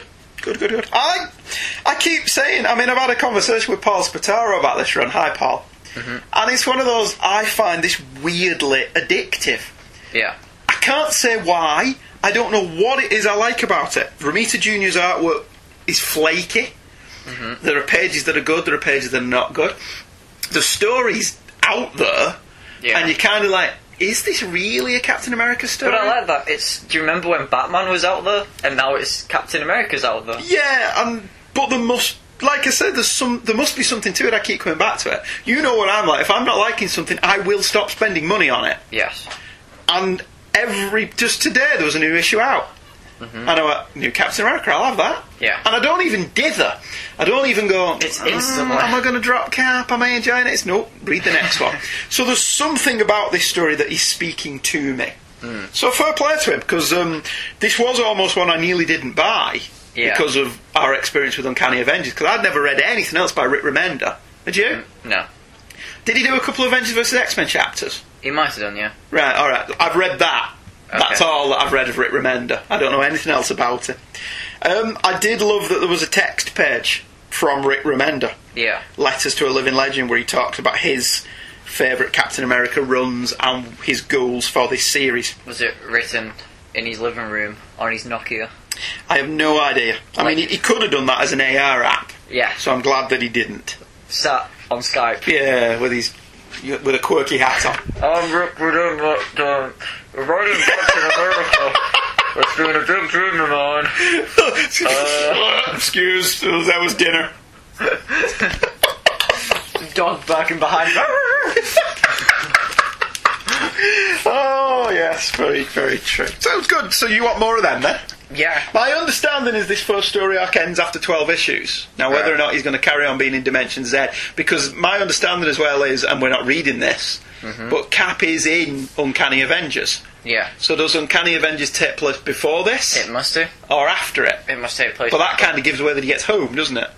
Yeah. But if it's before and then this takes place after it, Yeah. it could end with him becoming an older man and then coming back and he's 90 years old. Yeah. If anyone's reading Uncanny Avengers and can tell us whether the Captain America No, no, if anyone's reading Uncanny Avengers, well done for sticking with it. Yeah, tell us if it's any good. Because we gave up after one issue. Maybe we're being unfairly harsh to it. Maybe, but I thought what we had to say about it was fur. Yeah, if the whole point of the initiative was this, Yeah. you can give that to anybody, and it does not matter if they've read Captain America before or not. They could read that and understand it. Doesn't matter if they read beforehand. We Yeah. didn't know of, uh, when Sharon proposed, Yeah. but we know she did. But she obviously did. But I mean, whether they come back for more is entirely up to them. But they could read that and be satisfied that they'd read something that they understood. And was new. I I've read comics since I was six. Yeah. I was reading Uncanny Avengers and going, "What the hell's going on?" Because I hadn't read Avengers versus X Men. So that was my complaint with it. None of the others that we've read have had that. Even All New X Men by Bendis, which is my least favourite of the ones I've read, Yeah. doesn't is understandable. However, Superior Spider-Man falls into the Uncanny Avengers Yes. category. And but because I've I will not not read Spider Man. Possibly the the criticism is just as valid for us Superior Spider Man as it was for Uncanny Avengers, but I won't have known that mm. because I can no more stop reading Spider Man than I can stop breathing. And Michael Bailey stopped reading Superman. Anything's possible. It is, but he went back. See, Yeah. he and I share exactly the same addiction, but for different characters. Hmm. If I had to stop reading comics completely, Spider Man would be the one I'd find the money for every month. Yeah. Just it's just the way it is. I can't start reading Spider Man. Other books, like even my favourites like Batman, and so I'm not reading Superman at the minute. No. I'll, I can pick and choose, but Spider Man I can't. Our second now book for tonight. It's like now, man. Is Can't wait for it. It's, it's not. No, no, it has to be. now. I thought you said I couldn't wait for this because I'll be honest. This was one of my favourite comics of 2012. Yeah. This one. Just this one on Just this own. one issue is one of my favourite comics of 2012 and one of my favourite issues that I've read recently. Bar none, it was fantastic. It is, of course, the critically acclaimed Hawkeye.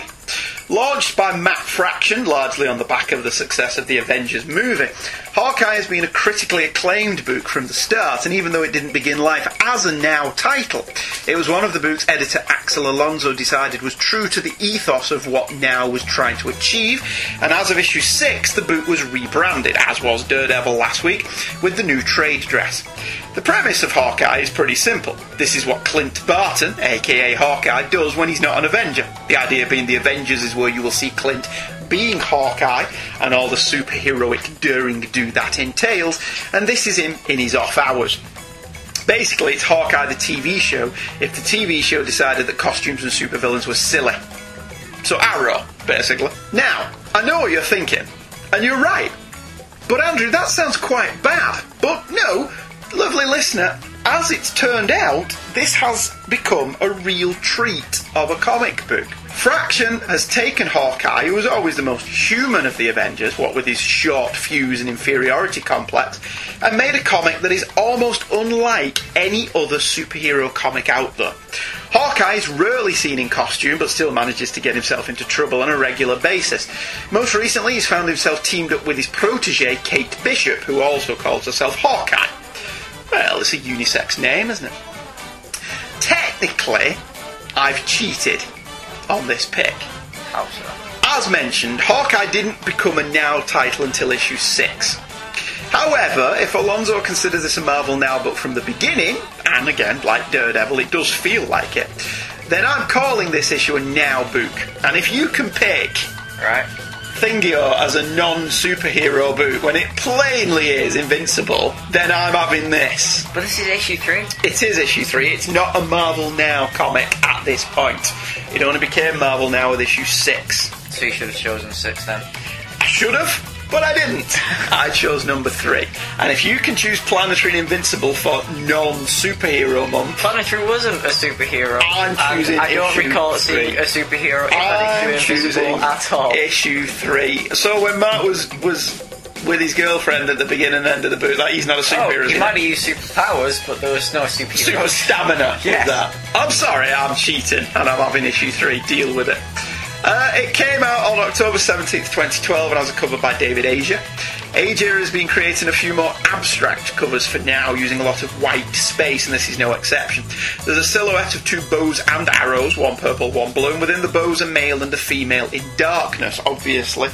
Kate and Clint. The rest of the cover is white with the logo in the top right. I thought it was quite striking. What did you think? I liked it. It's the same with all the other ones. There's Yeah. nothing wrong about any of them. No, but they're all very Art Deco design, aren't they? Yeah. For the Hawkeye covers, mm. every single every single one of them is brilliant. They're all really cool. Excellent, excellent covers. Cherry was written by Matt Fraction with art and colour by David Aja and Matt Hollingsworth. Chris Eliopoulos was the letter and Steve Wacker was the editor. The issue was dedicated to Eliot R. Brown, who was an editor and artist at Marvel in the 70s and 80s. I don't think he's dead. But he did work on Hawkeye, uh, the mini-series in 1983, which I think was the first time Hawkeye had a solo series. It looks bad. Hawkeye and Hawkeye are speeding down a highway in a cherry red 1970 Dodge Challenger with a girl bound and gagged in the back, pursued by four Mark I Austin Mini Cooper S's. This semi reenactment of the Italian job came about due to Clint Barton coming up with a number of dumb ideas on how to spend his day, beginning with organising his trick arrows. Even the boomerang arrow, which Kate mocks openly. Needing some tape to label said arrows, Clint heads out to the store. Exiting the store empty handed, Clint happens upon a 1970 Dodge Challenger and its owner, a comely redhead who implies that it may be for sale for the right price. Clint is tempted and asks the lady to take him A to the bank for the cash and B to a store for some tape. Oh, and by the way, they end up in bed together. Afterwards, Clint notices four identical cars below the Mini Coopers and thinks that that's a little bit weird. He also thinks it's a little bit weird a girl up and selling her car and then needing to take a flight with very few bags. He inquires what kind of trouble is she in before he gets his answer. Four members of a tracksuit wearing gang that Clint has had dealings with before burst in and open fire. Clint is knocked out, and the girl is taken. Clint calls Kate and hightails it to him. I'm going to say that again. Clint calls Kate, who hightails it to him, and after picking him up, they pursue the girl's kidnappers thanks to a tracer arrow in the Challenger. Kate rams her VW into the Challenger, and Clint uses a putty arrow to keep the kidnapper from following, and they take off in the Challenger. The Mini Coopers engage in hot pursuit, and we go all fast and furious. Clint aims arrow after arrow at the pursuers, finally hitting pay dirt with an explosive arrow. One mini down. A cable arrow cuts the roof off another, and a smoke arrow buys them some time. The third mini pulls alongside, and Clint lets loose an electro arrow. The occupant, however, leaps for the Challenger and manages to get his hands around Kate's neck, causing a collision twixt American muscle and British engineering. Neither comes off particularly well. The occupants engage in a standoff with the tracksuit mafia holding a gun on Clint and Kate pointing her arrow at it. Clint tells Kate to let the arrow loose, and the boomerang arrow comes back, hitting the thug on the back of the head. Clint and Kate get the girl to the airport, where she refuses to tell Clint anything, and they share a kiss. Preservation Society. This is the Self-Preservation Society. Gotta get it moving, move on. Ba-ba-da, ba-ba-da-ba-da, ba-ba, da-ba-da-ba, da-ba-da-ba-da, da-ba-da, ba-ba-da-ba-da. Jump in the jungle, gotta get straight. Hurry up, mate, it's gonna be late. And now it's your father. Tickety-boo, tickety-boo, gotta get moving, move on. Uh, I found it interesting that three of the main powers from World War II, the UK, the USA, and Germany, were all represented in this story in car form. Yeah. The Mini Cooper S is considered an icon of swinging 60s London. The VW Beetle is the German equivalent, and the 1970 Dodge Challenger is a classic piece of American muscle. All three have been immortalised on film in semi-classic movies. The Italian Job from 1969 is a perennial TV fave in the UK. I am purposely neglecting the bad remake. Um, it screens every year, normally on bank holidays. The VW Bug is best known for being Herbie the Love Bug from the 1968 movie and its sequels, and the Dodge Challenger is best known for its starring role in Vanishing Point in 1971 and Quentin Tarantino's Death Proof in 2007. Well, you know that's how we should have solved all world wars by just driving. Car chases. yeah, yeah. That's actually a pretty good idea. We didn't have Paul Walker back then, though. We did not have Paul Walker, no. What, what would we have done? John Schneider could have done it, and Tom Wopat. But then, wh- wh- what's the point in the first place? Just driving cars? How do you settle a world war by driving your car? You race each other. It's a world war. You're gonna make it interesting. You race each other, and if you win, you win. So we now we're all on Nazis now because the Germans won. The VW bug won. Maybe that's not a good idea. Who, as we all know, is Herbie the hate bug. Yeah, from that Clerks comic. Is that what you were smirking at when I said Herbie the Love Bug? oh, callbacks to previous episodes. You know, the minute you do that, you're creatively bankrupt. really? Yeah, yeah, yeah. Okay. So we but we've been creatively bankrupt since it started, so it doesn't really matter. uh, page one of this absolutely fantastic comic book. I'm not leaving it up to the audience to guess what I thought of this one, am I? Setting my stall out early on. As mentioned last week, all the current Marvel books have this recap page at the beginning to remove all the unnecessary exposition of early comics as new readers are brought up to speed. In books like Hawkeye, they can occasionally be a little smug, as this is very much done in one issue, and the elements from previous issues that could do with being explained to new readers, i.e., the tracksuit mafia from Clint's block who call everybody, hey bro, is not explained. So I would have to rate this recap page a fail. It's not as effective as the Daredevil or Spider Man versions. Reads like a Matt Fraction in a recap page, though. Clint Barton, aka Hawkeye, became the greatest sharpshooter known to man. Then he joined the Avengers. This is what he does when he's not being an Avenger. Why are you still reading this? It's repetitive. It's not if you've not read it before, though, is it? Is my point. Yeah. That's why I thought this was a bit smug. Well, like the the Avengers versus X Men versus recap pages. Yeah. Mm, no, I wasn't very happy with them either. uh, I have to confess, I have no idea who Kate Bishop was. Apparently, she was a young Avenger of some description. fair enough. And I never read Young Young Avengers, so it doesn't. It's not mattered to this book. Mm-hmm. They've they've done a good job of introducing who she is and what she does. But first time I read it, I didn't know who she was. Page two. The issue is structured in such a way that the present and the flashback scenes are all intermixed in the first half of the book before the flashbacks catch up midway through and then the rest of the story proceeds sequentially. For brevity, I told the synopsis in more linear form, but what is essentially the splash page is wonderfully laid out. There are a series of five square small panels across the top with the tracksuit mafia opening fire.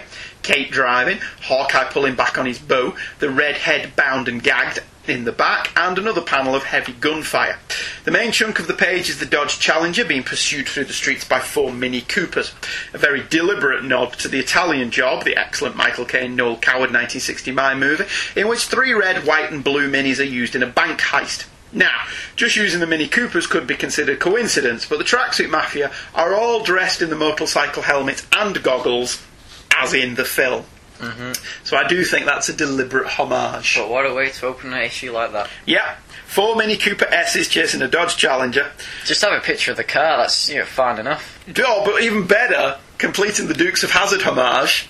Hawkeye is leaning out of the window, firing an arrow at them. Yeah. Well, that's just a fantastic splash page, isn't it? Mm. Absolutely glorious. Unlike a lot of artists, David Aja draws recognisable vehicles as well. Yeah. From the opening splash page, that was a Dodge Challenger. Mm. They were Mini Coopers. It's brilliant. Absolutely fantastic piece of art. I love it. I want it as a piece of art. And if David Aja is indeed at Thought Bubble this year He is and is indeed. doing sketches, He is indeed. I want that.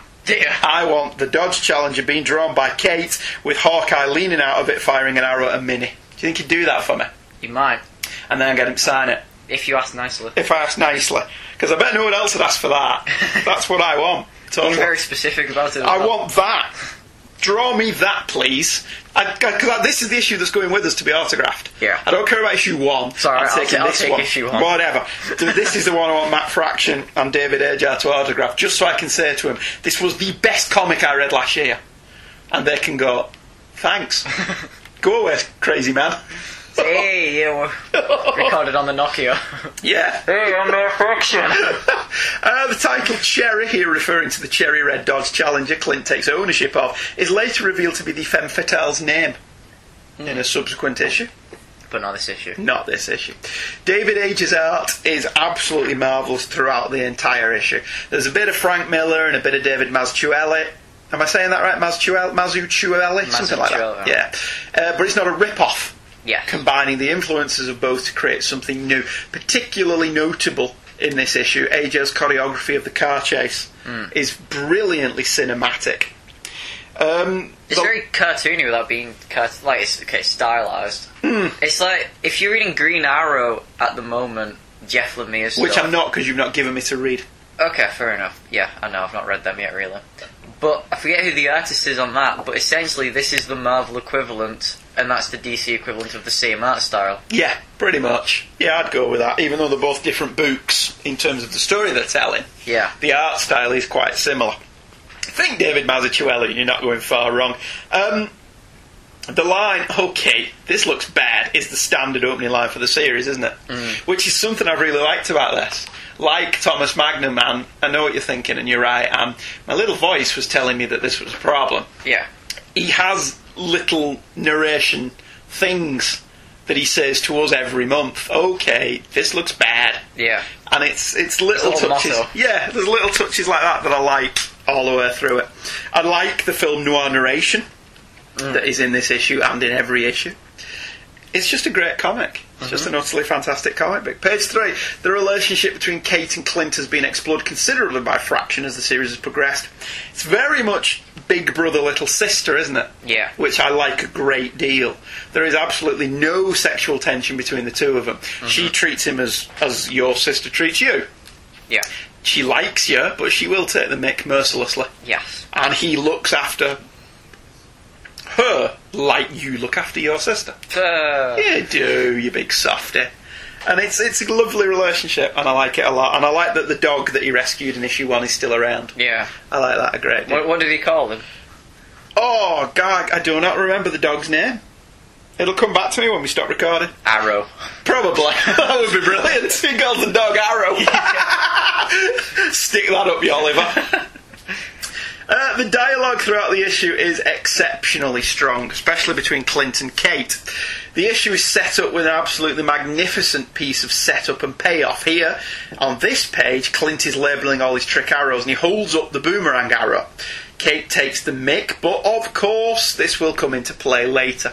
It was one of those moments that was completely obvious in retrospect, yet I didn't twig when I read it for the first time. And I'm normally the one who, when confronted with the vial of magic blood, Yeah. will be the first one to say about that comes in useful later. Fraction kind of has his cake and eats it here. On the one hand, he's playing around with the rather silly idea of trick arrows. Let's be honest, a bow and arrow is a pretty devastating weapon in the right hands and can cause an awful lot of damage to the human body. But on the other hand, the trick arrows save the day at the end of the issue. Mm. So maybe they're not that daft. I, I, Just I just like the little gimmick all the way through the issue where whenever they used an arrow, it There's a was- panel Yeah. devoted just to that arrow. Yeah, it is. It's fantastic. It's so wonderfully laid out. I would love to have seen the script to this issue. How much of it was fraction and how much of it was Aja and, and stuff mm. like that. It's it's brilliantly done. Absolutely, every time he uses an arrow, you get a close up of it, Yeah. showing you what it does. Bowler arrow, net arrow. It's brilliant. It's really, really good. Uh, page four, we cut back to the present, and this just ticks all of the boxes that I require in good, solid entertainment. A car chase through the streets of New York, check. Hawkeye leaning out of the window with a bow, check. Muscle car, check. Comedy moments, check. That's what you look for in every issue. yeah, Hawkeye that's what I look for in all my entertainment. Hawkeye leaning out Hawkeye the window. Like, where's Wallace? this episode of insert this episode of Game of Thrones was terrible because it didn't have a muscle car in it and it didn't have Hawkeye leading I out the window firing an arrow. I want my Hawkeye.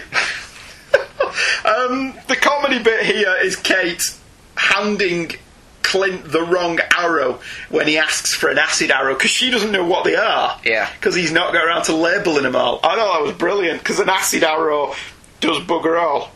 Absolutely. I said acid arrow, acid arrow, not a bowl arrow. I don't know what that means. I love the guy's reaction when he like shoots the ball arrow and it goes around his gun. And he does it. Seriously, bro? Bro, Seriously, bro, bro? Hey, bro. it's very, very, very funny. Um, page five, we're back in the past. Clint's first viewing of the Challenger is pretty damn good. Uh, also pretty accurate, because like the first time I saw a real 1977 Pontiac Trans Am was just like, oh, I need new pants.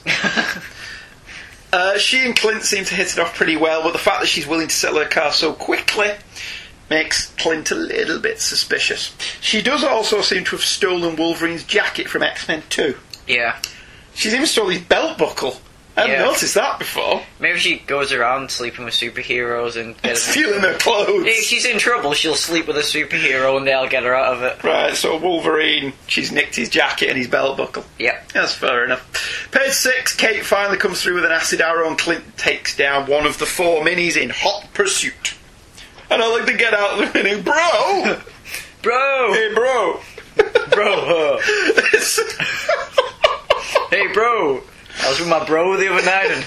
Bro, man, bro. And you'd think that would have got boring because it's in every issue, but it hasn't.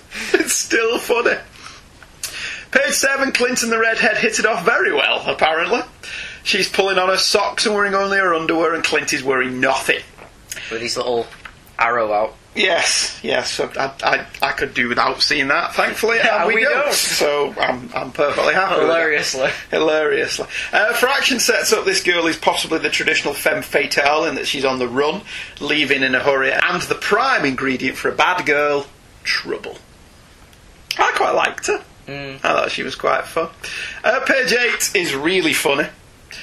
The tracksuit mafia burst in with a sup, bro, and then open fire with automatic weapons. Like a Hawkeye goes, oh, bro. Yeah, she's awesome. Um, Clint leaps for cover, and little Clint is covered by the Hawkeye head that used to be in the corner box symbol. The little, the, the little John Byrne one that used to be in the corner of the Avengers. Have you seen the new T-shirt that Matt Fraction's designed? No. Where it's just plane, but at the bottom where your crotch area is, there's that Hawkeye head. Is there? Yeah. That's pretty funny. um, I did wonder how these guys, in a very confined space, managed to open fire and miss. Yeah. But it's it's very noir, so maybe they're just not very good shots. Even dumber, why did they open fire at all? Apparently they need the girl alive. Yeah. Or else why take her with them? Why Well, not just kill hit her? her and shoot him. Oh yeah, they punch her out, yeah. Hmm. But alright then, okay. Later on though then, they managed to knock Clint out. Why did they not shoot him?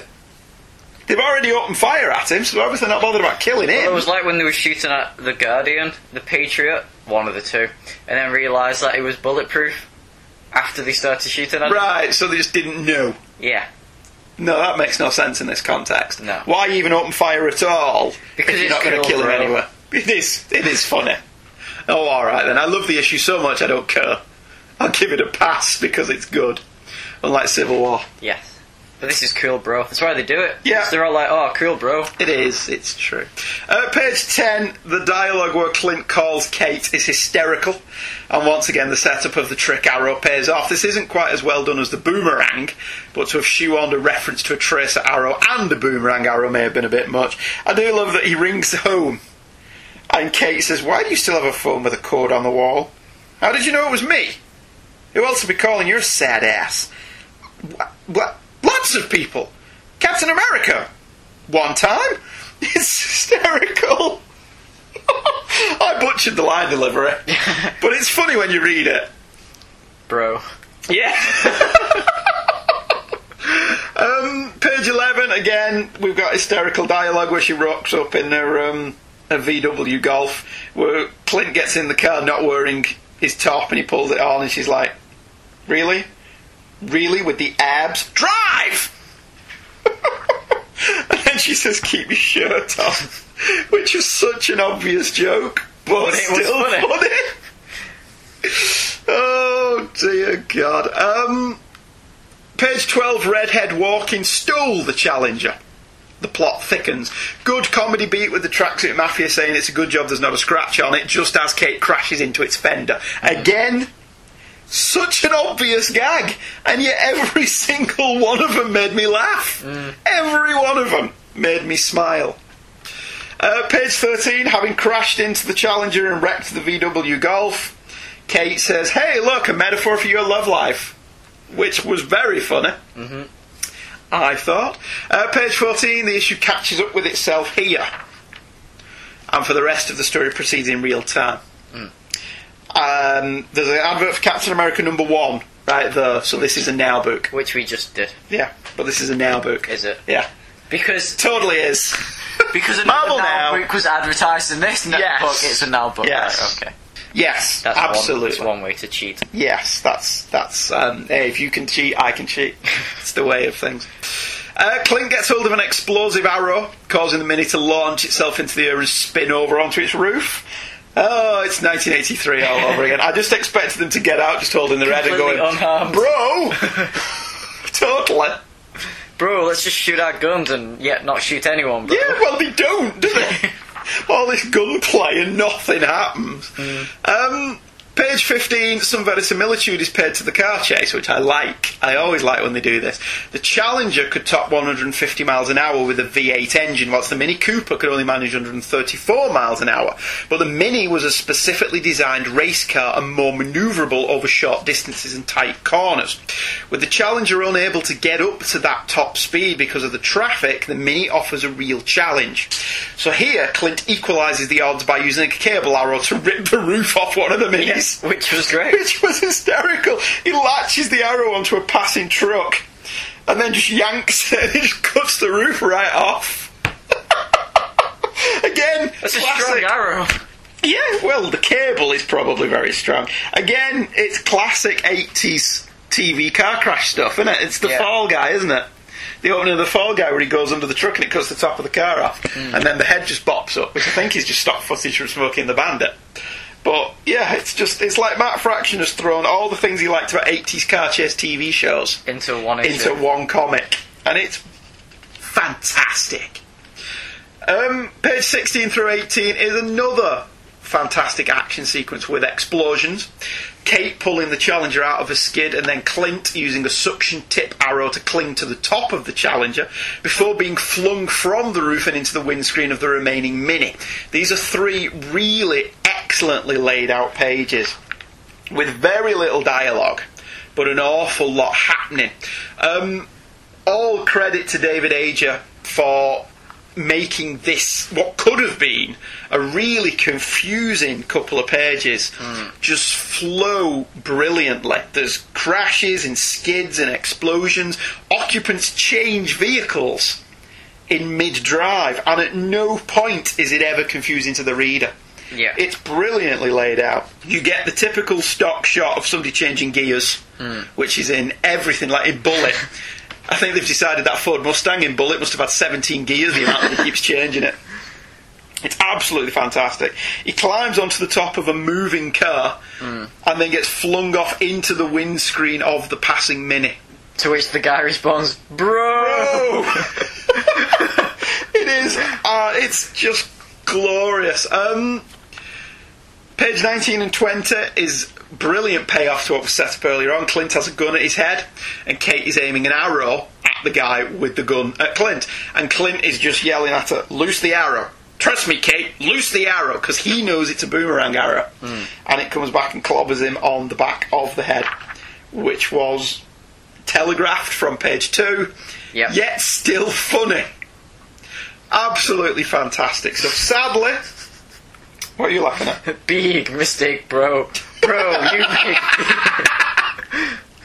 Oh, the boomerang arrow always comes back. Um, page 21, the Challenger is totaled. Which, I'll be honest, caused me pain. They get it fixed later on. Well, I was going to say it's back to normal in the next issue in true TV fashion. Yeah. Thomas Magnum, the Ferrari blew up, it's back to normal next week. Starsky and Hutch, the Torino blew up, back to normal next week. Yeah. A-Team Van, there was an episode of the A-Team crashed into the water. in the river. Supernatural, smash the car, Smash the car half a season to fix. But they still fixed it. Yes. You know, TV's changed a bit in the intervening years. Um, this was absolutely fantastic. Fraction has said one of the things he thought comics never did well was car chases, and this was his chance to give it a go. And by God, does he pull it off, doesn't he? Aided by Aja's excellent artwork, the chase is kinetic and logical throughout, but still retains the excitement of a 70s movie car chase where everything was done for real, no CGI here. Clint's ability to think on his feet is a high point. The moonlighting esque snappy patter between Kate and Clint is snappy and clever, and the Challenger, never voted the best of the muscle cars, is given its due. It's a shame it's totaled at the end, but it will return. In addition to the car chase, this just had so many other elements I personally enjoy in a story. There's the 70s grimy feel to it, largely in part due to the artwork, the noir tinged femme fatale character, the seedy underbelly represented by the tracksuit mafia, and some superhero action just for good measure. A five star comic book. What did you think? It was fun. It was brilliant. Yes, it was. It was absolutely fantastic. Uh, like all of Wacker's books, this still has a letters page, which is what I like about Steve Wacker's books. Every issue has a recommendation for music to listen to whilst reading, and this week's is Arrows by Fireworks. Guess what we're closing the show with this week? Could it be Arrows by Fireworks? It could well be. I've, I've never heard that song, so I'm, I'm looking forward to listening to it when the episode finishes. Like it all happens in real time, like the music's going to come on as we're recording. I always think that sometimes, you know. Yeah, um, that was it for this week. Did you enjoy both of those? I did enjoy both So I'm batting four for four then Yeah. with Marvel now. Mm-hmm. That's actually a better average than New 52. Yeah. Gotta be saying. Uh, next time on an all new episode of Who Comics, more Matt Fraction with a look at FF number one and Fantastic Four number one. Crossovers. Yes. Yeah. Of the devil. Yes. And yet somehow Fraction makes it work. But that's for next week. Be here now. Good night. Good eye.